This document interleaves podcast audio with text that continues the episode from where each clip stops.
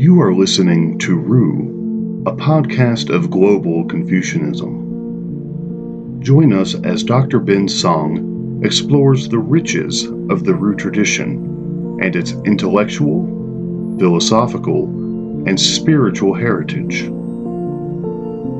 Dr. Song is a scholar of Ruism, more commonly known as Confucianism, as well as comparative philosophy, religion, and theology. He currently serves Washington College as an assistant professor of philosophy and religion. Here's Dr. Song with today's program.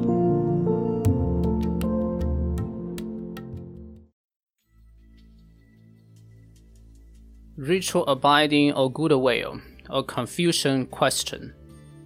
If we have to use one unit to focus upon Confucius' thought, we should do so about the concept of Ren, translatable as humaneness, humanity, benevolence, kindness, goodwill, etc.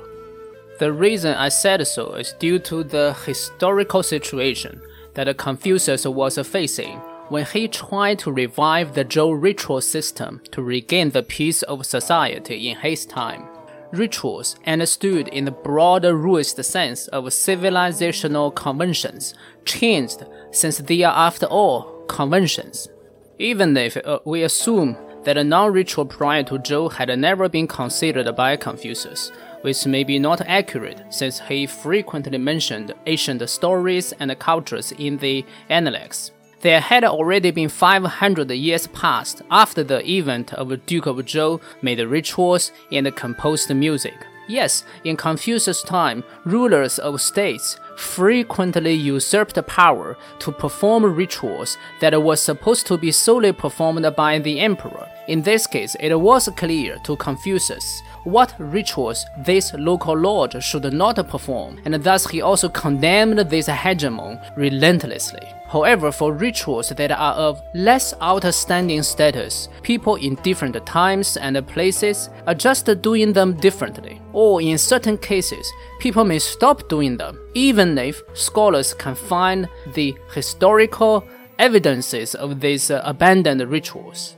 Therefore, in order to teach rituals to his students to serve a distinctive social and political purpose, Confucius must have been delved into a quite serious, systematic thought about the origin, function, and purpose of ritual in general, so that he could have a standard to advocate certain rituals over others and in certain circumstances, even to invent rituals fit for his time. A visible instance on the creative ritual practice of Confucius can be found in those analyzed educational principles that Confucius implemented in the first private school he founded. So, what is the origin, function, and purpose of ritual? Regarding the origin of ritual, Confucius said, once ritual is lost, we should seek it in the wild field, which means seeking it in the uncultivated, non urban areas where people still keep their naturally kind and warm hearted dispositions. He also likened the creation of ritual to drawing pictures on plainly white canvas and this means that only when we possess a solid foundation of those inborn dispositions of human beings, we can start to desire rituals based upon it. In a more concrete term, when he explained why in his time people needed to mourn for three years after their parents passed away, Confucius said that people normally, quote, derives no pleasure from the food that they eat, no joy from the music that they hear, and no comforts from their dwelling, quote, after their parents die, and therefore they need a ritual to perform and abide by to help them to go through this difficult time of deep grieving. So, in the view of Confucius, rituals are needed to express and manifest the naturally given inner dispositions of human beings. This view is highly understandable even from today's perspectives. For instance, we normally get excited or feel somewhat different about ourselves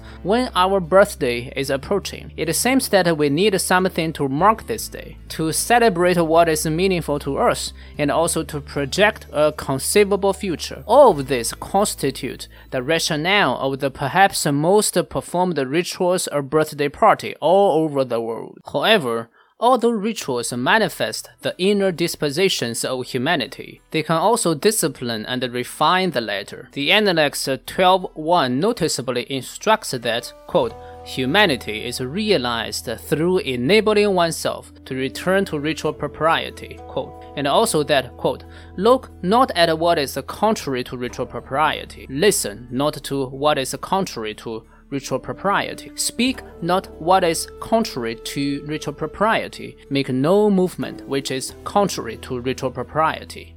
Given all our previous discussions of the significance of Li, it is not difficult for us to understand this aspect of Confucius' thought. Yes, the inner dispositions of humanity, no matter how naturally good they are, can seriously go over their due measure and become harmful. Think about the aforementioned mourning ritual. If there is no such a ritual to refine people's natural feelings of grief, this feeling may be indulged for too long a period of time and for too intensive a degree. If this happened, the community surrounding the grieving person might not have any means to interact with the person, and the ordinary activities in that person's life can also be greatly undermined. The same goes to every goodwill that a human individual may have towards certain aspects of life. For instance, I habituate myself to getting up early in the morning and reading and writing as a scholar.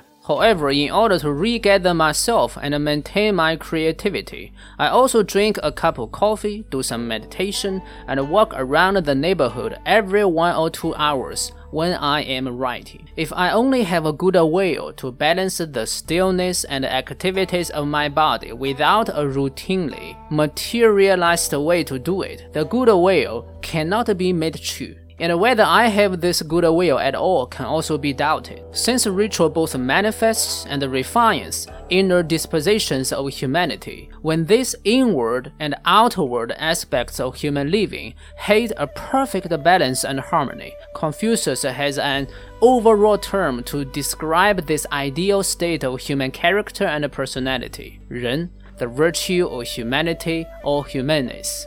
Confucius once says that, quote, if a person is not human, what do they do with ritual propriety? If a person is not human, what do they do with music? Quote. So, to acquire the virtue of humanis is the ultimate purpose of ritual performance. However, ancient Chinese characters normally have a cluster of meanings to apply in varying contexts treated as one among many virtues that Confucius advocated in the Analects. The virtue of humanis refers to the sincere goodwill of human beings whenever we conducted ourselves kindly and benevolently in varying human relationships. However, seen as the cardinal human virtue on top of all virtues, the virtue of humanis means to love both oneself and the people, so as to fulfill the distinctive and all-encompassing human love in a cosmic consciousness. In other words, universal human love is how we realize what human beings can best achieve in an endlessly creating and renewing cosmos. Understood in both the minor and major meanings, the virtue of humanis relates to rituals in a way that I can summarize as follows. Humanis is the ontological origin and existential purpose of ritual, while ritual both manifests, refines, and helps to nurture the virtue of humanis. With this standard of ritual propriety being set, Confucius can then select, invent, and teach rituals in his school as a bunch of examples in this regard are indicated in the Analects. Last but not least, among all the ways of ritual propriety that Confucius think can help to manifest and realize the virtue humanis, there is one that stands prominently. Confucius called it the method of practicing humanis and instructed his students to employ this method uninterruptedly for their whole life. This is normally called the golden rule of ethics in the Confucian case. It has three major interrelated aspects. Firstly, the negative golden rule, which is told by Analects 1524 do not do to others what you do not want done to yourself. Secondly, the positive golden rule, which is told by Analects 630 establish others what you want to establish yourself. Help others to achieve what you want to achieve yourself. Thirdly, the corrective golden rule, which is told by Analects 1434. When someone does something wrong to you, you should neither revenge nor tolerate. Instead, you should treat them with justice namely to correct their wrongdoing in a loving but a just and a righteous way. Given our previous analysis of the relationship between ritual propriety and humaneness, we will understand that none of these three aspects can be implemented separately. For instance, if you merely refuse to impose to others what you do not want to be imposed, but not proactively care and promote the well being of your human fellows, your humanity, namely the full potential to be a thriving human, will be greatly undermined. Most importantly, in mere reliance upon these three golden rules, we cannot become genuinely human either.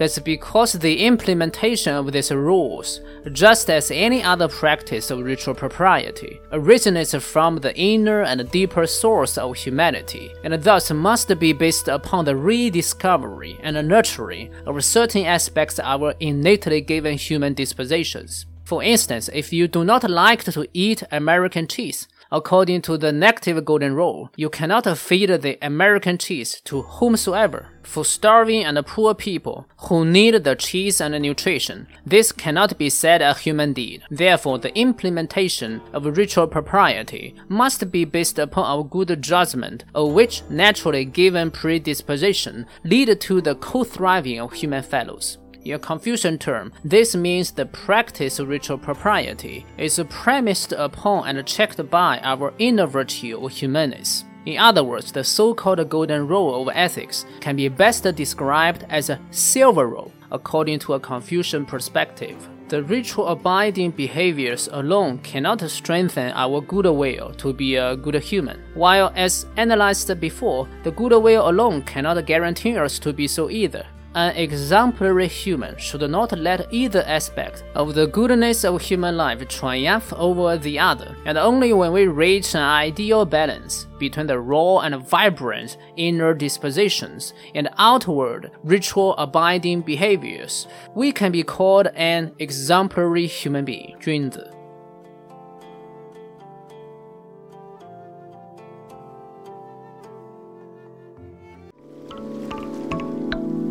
Thank you for listening to Ru, a podcast of global Confucianism.